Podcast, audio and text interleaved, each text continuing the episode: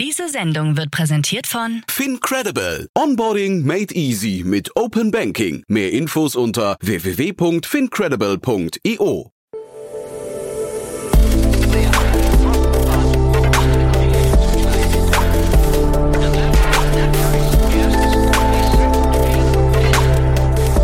Startup Insider Daily. Interview.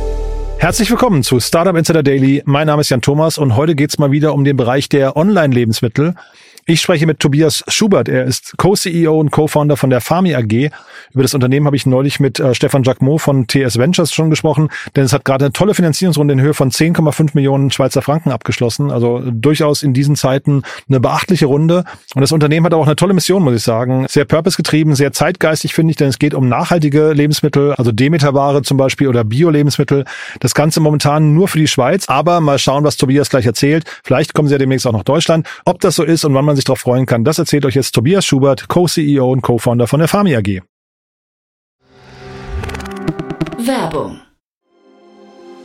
Sei dabei beim HTGF Family Day am 11. und 12. Juni in der Station Berlin. Für zwei Tage voller Inspiration und Business. Tauche ein in ein einzigartiges Netzwerkerlebnis mit bis zu 1500 Teilnehmenden. Erkunde das innovative Seed- und Later-Stage-Portfolio des Hightech Gründerfonds. Lass dich vom vielseitigen Programm inspirieren und knüpfe wertvolle Kontakte. Sichere dir jetzt dein Ticket. Mehr Informationen findest du unter www.family-day-htgf startup.de. Startup Insider Daily. Interview. Cool, ja, ich bin verbunden mit Tobias Schubert. Der ist Co-CEO und Co-Founder von, ja, von der Farmi AG, darf man sogar sagen. Hallo Tobias. Hallo Jan, freut mich. Ja, Farmi AG ist ja, fangen wir doch damit mal an, das ist ja super spannend. Ähm, warum seid ihr eine AG? Gute Frage. Ich selber komme ursprünglich auch aus Deutschland. Äh, ich hätte die Frage auch gestellt, so Startup und gleich eine AG, wow. Äh, das ist aber ganz normal hier in der Schweiz. Ja, das hat äh, damit zu tun, in der Schweiz ähm, ist man ja immer sehr auf Vertraulichkeit und Anonymität bedacht und alles muss ganz streng und geheim sein. Und wenn man dann anfängt und noch ein junges Startup ist, kriegt man kaum Angels, die investieren, wenn man noch eine GmbH ist. Wir hatten damals eine GmbH gegründet. Wir sind ja zwei Deutsche ursprünglich und, und äh, wussten darüber nicht Bescheid und dann durften wir gleich erstmal umfirmieren, als wir dann 2014 die erste Finanzierungsrunde geschlossen haben. Das hat simply äh, ganz einfach damit zu tun, dass die äh, äh, Business Angels namentlich nicht einsehbar sind, wenn man eine AG gründet. Und äh, wir sind ja nicht gelistet. Äh, das ist einfach eine äh, ganz gängige Rechtsform hier in der Schweiz. Mhm. Vielleicht bevor wir darüber sprechen, was ihr macht, aber jetzt sagt doch mal ganz kurz zwei Deutsche in der Schweiz. Warum? Mhm, genau, ja. Wir hatten uns ursprünglich noch ein bisschen exotischer in Moskau kennengelernt, äh, vor Jahren bereits. Und ja, uns hat tatsächlich hierhin verschlagen, da wir sehr analytisch vorgegangen sind. Wir haben uns überlegt, Mensch, das, was wir machen wollen, wo wir wirklich Lust drauf haben, wo könnte es am besten funktionieren. Wir haben das erste Jahr selbst finanziert angefangen. Äh, das heißt, äh, es musste noch mal mehr klappen und äh, haben uns verschiedene Metropolregionen in ganz Europa angeschaut und sehr beratermäßig, ist auch zum Teil unser Hintergrund, analysiert. Und da ist die Schweiz sehr positiv rausgestochen damals. Nirgendwo anders, außer in Dänemark, die wechseln sich immer ab, wird so viel für nachhaltige Lebensmittel pro Kopf ausgegeben als hierzulande. Und zusammen, wie wir ja alle wissen, in der Schweiz geht es den Leuten gut, bis sogar sehr gut äh, im Durchschnitt. Das schien eine gute Grundvoraussetzung. Ebenfalls der Markt äh, war und ist noch nicht so kompetitiv wie in England zum Beispiel für Lebensmittel online. Also hatte es einfach sehr viel Sinn gemacht, in die Schweiz zu gehen. Und das würden wir retroperspektiv auch wieder so machen. Ah, spannend. Ja, jetzt hast du gerade schon erwähnt, nachhaltige Lebensmittel. Da sind wir eigentlich beim Kern dessen, was ihr tut, ne? Ganz genau, ja. Es geht wirklich darum, ähm, sich selber und der Umwelt und ähm, den Produzenten was Gutes zu tun. Und das genau darum geht's bei Fami, nachhaltige Lebensmittel online. Das kannst du ruhig noch mal ein bisschen ausbreiten, finde ich, weil ihr, also das mhm. ist ja eigentlich ein sehr, sehr spannender, sehr zeitgemäßer Approach und da müssen wir gleich mal drüber sprechen, ob der nicht nur in der Schweiz funktioniert, sondern auch woanders. Aber vielleicht kurz noch mal ab, wo, wo steht ihr gerade und was macht ihr genau? Genau, wir haben Fami 2014 gegründet, es sind jetzt neun Jahre jung, sagen wir mal so, Wachstumsunternehmen, machen etwa 30 Millionen Franken, Euro, ziemlich das gleiche Umsatz und beliefern die gesamte Schweiz, also wirklich jede Postleitzahl von Zermatt, äh, dem Tis Tessin, das ist ähm, das südliche Teil, italienischsprachig, aber auch die Westschweiz, französischsprachig, Genfer Seeregion und die gesamte Deutschschweiz mit nachhaltigen Lebensmitteln. Und was bedeutet das? Das sind nicht nur Lebensmittel, alles, was man essen und trinken kann. Wir haben über 10.000 Produkte im Angebot. Ja, das heißt, 70 ähm, Prozent sind davon, davon frische also Milchprodukte, ähm, Fleischprodukte, Fisch, frisches Brot, Obst, Gemüse, aber auch Nearfood. Ja, also wir haben Haushaltsartikel, Hygieneartikel, Drogerieartikel, wir haben äh, Tier- und Kindernahrung natürlich auch. Also alles, was man für den täglichen Bedarf oder für den Wocheneinkauf braucht, wenn man ähm, ja einfach etwas Zeit für sich sparen möchte und es bequem ähm, von daheim oder vom Smartphone aus erledigen möchte. Und das Ganze in einer nachhaltigen Art und Weise. Das heißt, wir sind jetzt keine Fundamentalisten, wie man sagen könnte. Ja, wir kaufen jetzt nicht nur Demeter, um es so auszudrücken. Wir haben etwa äh, gut 60 Prozent oder fast 70 sind äh, biologisch zertifiziert mit einem Bio-Siegel, sei es EU, Bio, Demeter, Bio Swiss etc. Und der Rest kommt von möglichst kleinen, möglichst regionalen Produzenten. Ja, also 70 Prozent kommen aus der Schweiz und ähm, der Rest, wir haben auch Überseeprodukte. Ja, Bananen wachsen Gott sei Dank noch nicht in der Schweiz, außer äh, im Tropenhaus. Und ähm, die braucht man aber trotzdem. Ja, wir wollen ja unseren Kundinnen alles bieten.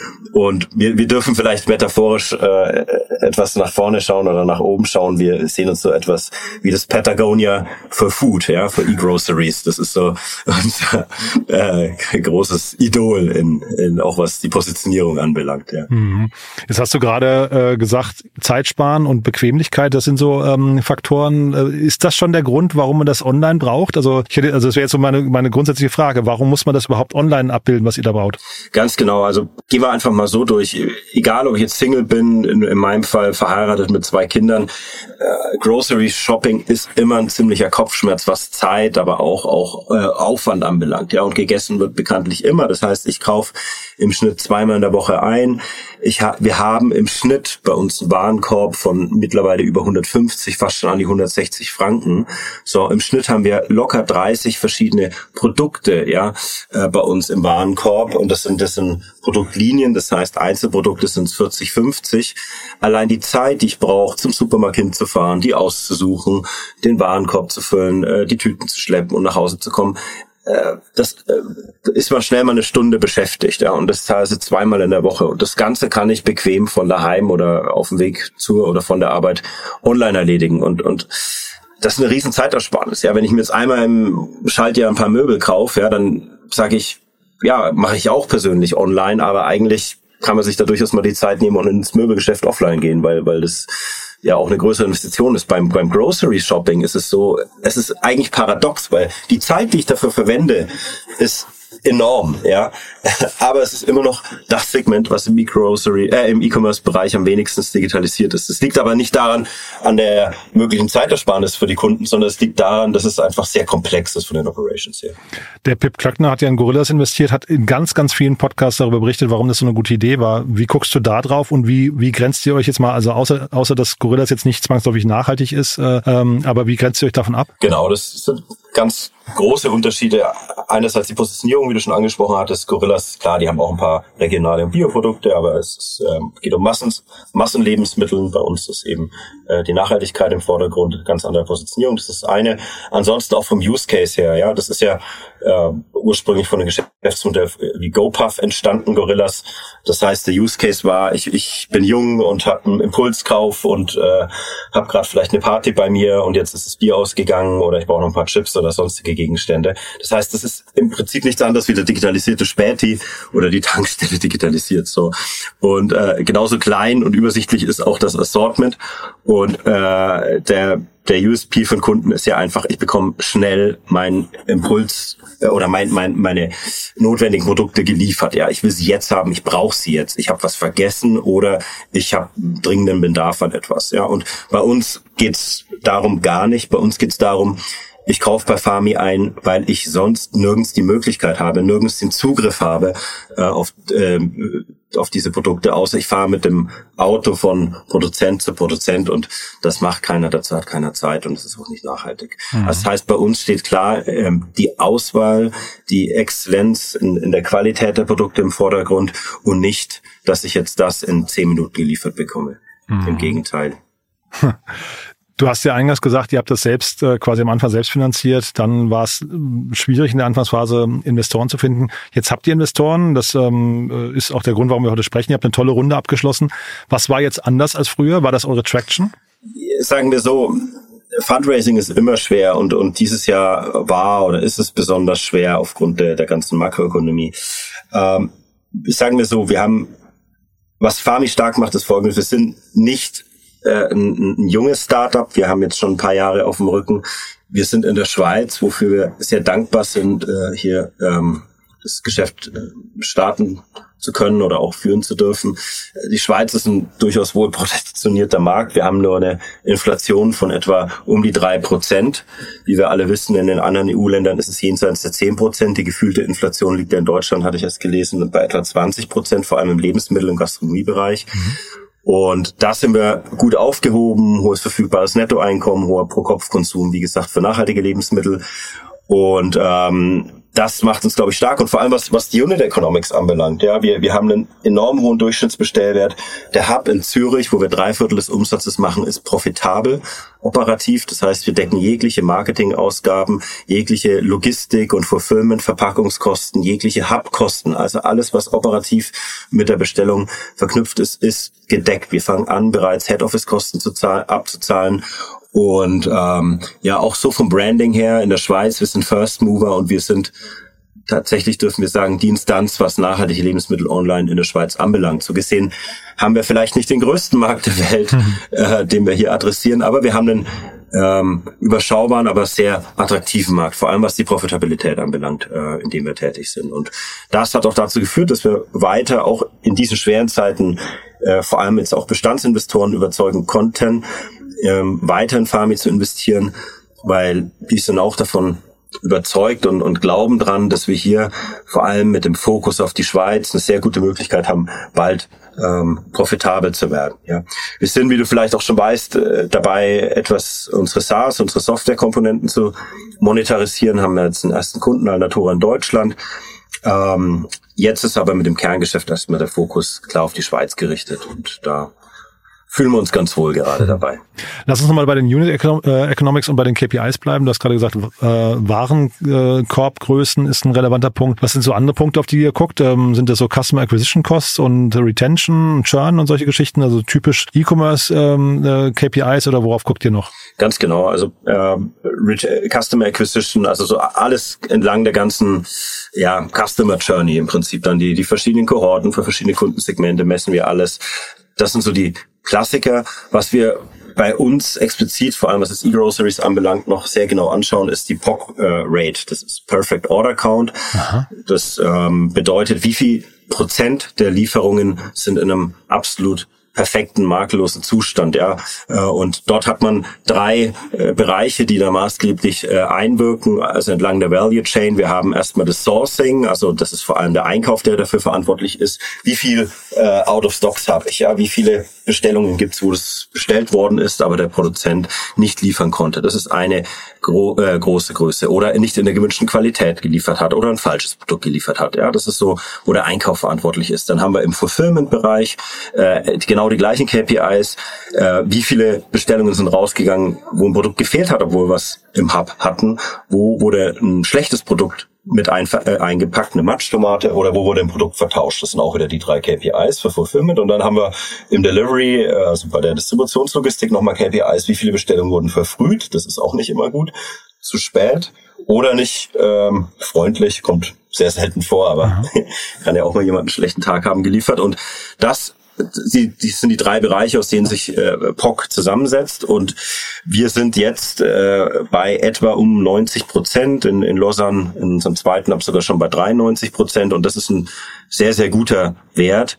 Ähm, und ja, alles, was unter, 80, unter 88 Prozent etwa ist, das ist auch wirklich dann schlecht und, und schadet der Retention.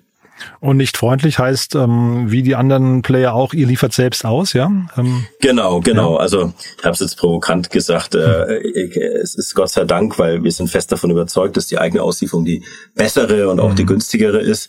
Ähm, genau, das kann sein. Äh, ist, äh, nicht freundlich, das ist allerdings wirklich eigentlich nicht der Fall.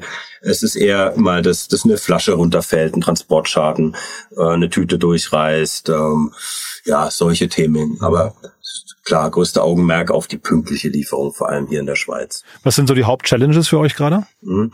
Ja, ähm, ja, Hauptchallenge jetzt nach dem Fundraising, was abgeschlossen ist, sind wieder äh, weiteres Wachstum. Ja, wir wissen alle, die Corona-Party ist vorbei. Dann gab es erstmal einen ordentlichen Kater. Jeder musste sich erstmal damit zurechtfinden, dass es Corona nicht mehr gibt, also hier im E-Grocery-Bereich. Und äh, dass, dass die Wachstumsraten äh, jetzt nicht mehr die sein werden, die wir aus den Corona-Jahren kennen. Ähm, und äh, dementsprechend muss man sich dann wieder ähm, etwas sammeln und, und ähm, überlegen, okay, wie bringe ich das Wachstum weiter voran. Wir hatten das Glück, äh, einen enormen Boost bekommen zu haben durch Corona, ähm, konnten das auch halten. Das ist auch nicht selbstverständlich und, und wir gehen dieses Jahr nochmal von einem ähnlichen Umsatz wie im Vorjahr aus, bereiten uns aber gerade, weil wir haben ja jetzt schon Mitte des Jahres auf den Wachstumsschub vor und ähm, freuen uns zum Ende des Jahres und nächstes Jahr dann vor allem wieder stärker zu wachsen. Also ich glaube, die, diese äh, Corona war rein fürs Geschäft natürlich interessant für, für viele Internethändler. Ähm, war aber auch eine riesen Herausforderung. Also nicht nur um das Wachstum zu stemmen, sondern auch, dann haben, hat man ja viele Leute eingestellt, um danach auch wieder das Unternehmen wirtschaftlich äh, gesund aufzustellen. Ja, einige Leute brauchte man dann auch nicht mehr. Man, man, man musste sehr agil sein und da sind wir ähm, sehr gut dabei. Wir sind mittlerweile so kosteneffizient wie noch nie.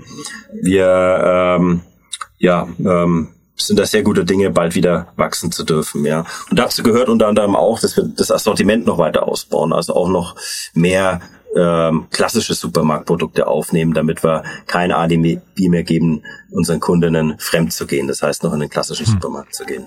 Könnte aber auch für eine Marke gefährlich werden, ne?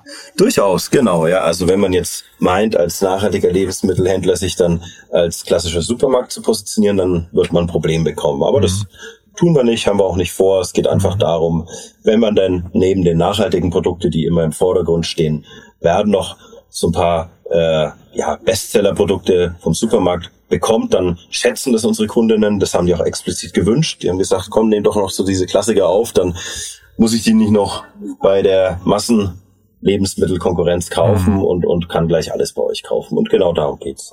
Ja, ja ist so ein bisschen, äh, Flaschenpost macht ja jetzt auch Lebensmittel. Das ist, passt auch nicht so ganz vom Namen her, ne? Und trotzdem machen sie das, äh, genau, glaube ich, mit dieser Logik. Du hast vorhin gesagt, ihr seid mit der Schweiz, das, ihr seid nicht der größte Markt, den man sich vorstellen kann. Ähm, zeitgleich habt ihr da jetzt eine, sagen wir, eine, eine wohl situierte Position euch erarbeitet. Bleibt ihr in der Schweiz oder wie geht's dann weiter mit euch? Ja, also der Fokus sicherlich für die nächsten ein, zwei Jahre wird fürs operative Geschäft die Schweiz sein und vor allem die Erreichung der Profitabilität. Das können wir schon klar sagen und dafür haben wir jetzt auch die Finanzierungsrunde geschlossen. Es ist nie auszuschließen, dass wir in mittlerer Zukunft dann nochmal eine Runde machen, vorausgesetzt wir alle sind davon überzeugt, dass das das richtige Timing und ist und, und wir das auch wollen, dass wir dann in andere Metropolregionen in Europa gehen. Es gibt über 50 Städte in Europa mit mehr als 500.000 Einwohnern. Das sind natürlich nicht alle gleich attraktiv, aber der Markt ist sehr groß und steckt immer noch unser Erachtens in den Kinderschuhen. Ja, so gesehen nicht akut, nicht kurzfristig, mittel, langfristig ist es durchaus vorstellbar und haben wir auch schon entsprechende Marktanalysen immer wieder gemacht und ja, aber jetzt wollen wir erstmal profitabel werden. Mhm.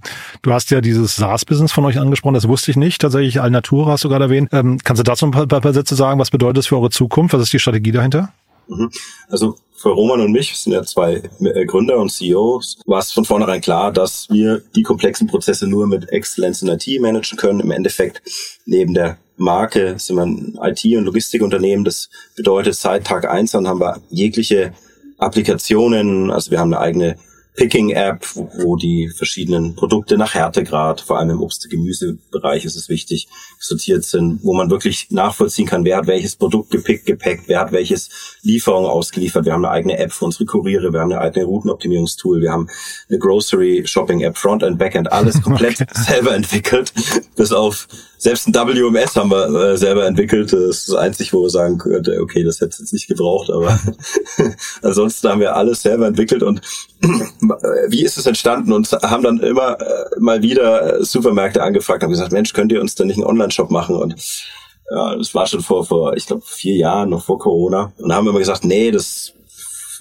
verzetteln wir uns nur, das ist jetzt gerade nicht möglich. Und mit Alnatura hat sich das dann äh, ergeben. Ähm, und Alnatura ist, ist natürlich ein, ein, super Brand und eine tolle Marke und, und ähm, ja, ähm, wir durften da anfangen, jetzt ein sogenanntes Store-Pick-Konzept in Deutschland zu begleiten. Das heißt, äh, die Software, die dort genutzt wird, wenn man online bestellt, mittlerweile sind fast alle Alnatura-Märkte in und um Berlin digitalisiert durch uns. Der deutschlandweite Rollout ist gerade im Gange.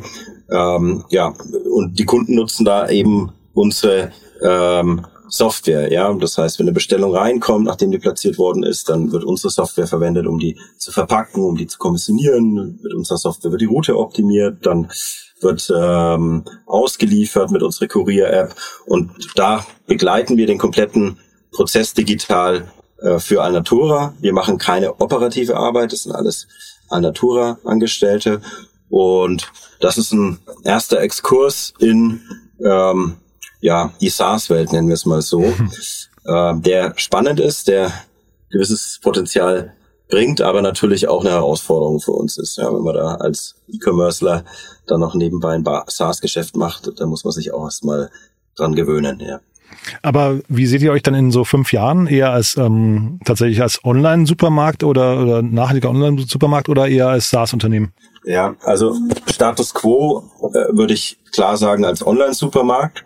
Ähm, ich habe schon lange aufgehört, länger als ein Jahr im Voraus zu planen, weil es kommt okay. immer alles, alles anders. Wir sind froh, wenn wir sechs bis zwölf Monate die Zukunft äh, in etwa gut vorhersagen dürfen oder können. Ähm, ich kann mir aber vorstellen, dass das also es gibt sicherlich ein Szenario, wo, wo, wo das SaaS-Geschäft äh, sehr erfolgreich laufen könnte. Ja. Ähm, Im Moment haben wir bewusst gesagt, wir wollen erstmal keinen weiteren Kunden onboarden. Äh, wie gesagt, Fokus Profitabilität äh, des Schweizer Kerngeschäfts. Aber sollte das gut bis besser laufen, dann, dann kann sich das Blatt auch schnell wenden und wir sagen, okay, dann äh, nehmen wir nochmal ein paar SaaS-Kunden neu auf. Ja. Mhm. Ähm, also da, da wollen wir uns bewusst alle ähm, Möglichkeiten offen lassen. Ja, wir haben jetzt keine Strategie fest verankert, an die Wand genagelt, um zu sagen, okay, nächstes Jahr wollen wir vier weitere SaaS-Kunden haben. Nein, im Gegenteil. Hm. Klingt super spannend, finde ich. Ähm, mit meinen Fragen sind wir durch. Haben wir was Wichtiges vergessen aus deiner Sicht? Nein, danke. Alles gut soweit. Ja. Äh, wir, wir sind gespannt, vor allem auch, wie, wie, wie der Markt sich weiterentwickelt in Deutschland, in den anderen europäischen Ländern. Ähm, und vor allem auch, wie sich die Kundinnen dran gewöhnen werden an das Lebensmittel-Online-Geschäft. Ähm, das wird die Zukunft zeigen. Freuen wir uns. Vielen gibt's, Dank. Gibt es denn eigentlich jemanden in Deutschland, mit dem ihr euch vergleichen würdet? Also gibt es da schon Player, die das Gleiche machen wie ihr? Weil es gab ja hier immer mal so ja. äh, Spieler, die es versucht haben, dann auch zum Teil insolvent gegangen sind. Äh, habt ihr euch wahrscheinlich auch genau angeguckt? Ja, genau. Es gab auch mal äh, von, von Rocket Internet einen Versuch schon vor ein paar Jahren. Äh, in Deutschland eins zu eins weniger, in den Niederlanden CRISP, C-R-I-S-P.nl. In Mailand wäre es Cortia mit C, Cortilia.it. Die beiden sind sehr ähnlich ähm, untereinander oder zueinander. In Deutschland gibt es viele kleinere, regionalere, ähnliche Anbieter, aber die sind wirklich dann meistens mit einem Fokus auf Berlin, München mhm. und mit einem sehr begrenzten Assortiment, meistens ein paar hundert Produkte. Mhm. Also in Deutschland so eins zu eins, das Modell gibt's im Moment nicht, ja. Mhm. Okay, bleibt spannend. Tobias, ja. hat großen Spaß gemacht. Dann weiterhin viel Erfolg und ja, wir bleiben in Kontakt, würde ich sagen. Herzlichen Dank, Jan. Ja? Bis okay. dann. Ciao. Ade. Ciao, ciao. Startup Insider Daily, der tägliche Nachrichtenpodcast der deutschen Startup-Szene. Ja, das war Tobias Schubert, Co-CEO und Co-Founder von der Farmi AG und ja, leider noch nicht nach Deutschland, zumindest nicht in nächster Zeit, aber was nicht ist, kann ja noch werden. Spannend auf jeden Fall auch der Teil mit der SaaS-Komponente mit äh, Alnatura, mega interessant finde ich, habe ich so noch nicht gehört, ähm, beziehungsweise hat so ein paar Aspekte, die man auch von Amazon kennt, ne? dass man anfängt, Software zu entwickeln und die dann in Teilen eben als äh, Dienstleistung oder als Serviceangebot für andere Unternehmen anbietet. Finde ich smart, finde ich sehr spannend und bin sehr gespannt, wie es da weitergeht. Wenn es euch gefallen hat, gerne weiterempfehlen. Ihr wisst ja, wir freuen uns hier immer über neue Hörerinnen und Hörer. Und äh, ansonsten wie immer der kurze Hinweis auf unsere Plattform und damit verbunden auch der Möglichkeit, man kann natürlich bei uns Werbung schalten. Das wisst ihr vielleicht gar nicht, aber zum einen im Podcast natürlich ein hervorragender Platz, um auf Produkte und Dienstleistungen aufmerksam zu machen, aber natürlich eben auch bei uns im Newsletter und auf unserer großen Plattform www.startupinsider.de. Da bauen wir das größte Verzeichnis für die deutsche Startup-Szene auf mit allen Profilen, die man kennen sollte, mit allen News, mit allen Podcasts und so weiter und so fort. Und da findet ihr auch einen Bereich, wo ihr mit unserem Sales-Team in Kontakt treten könnt. Einfach auf Werbung klicken, dann könnt ihr die Mediadaten runterladen und vielleicht ist ja genau die Podcast-Werbung das Richtige für euch, für euer Produkt, für eure Dienstleistung. Oder falls ihr auch zum Beispiel Mitarbeiterinnen, Mitarbeiter sucht, äh, könnt ihr das entweder im Podcast kommunizieren oder auch bei uns im großen Jobboard. Also schaut euch mal an. Ich glaube, es gibt eine ganze Reihe an Möglichkeiten, die vielleicht für den einen oder anderen Use Case von euch hervorragend geeignet sind. Dafür schon mal vielen Dank an euch und ansonsten euch einen tollen Tag. Wir hören uns vielleicht nachher nochmal wieder und falls nicht nachher, dann ja, hoffentlich spätestens morgen. Bis dahin alles Gute. Ciao, ciao.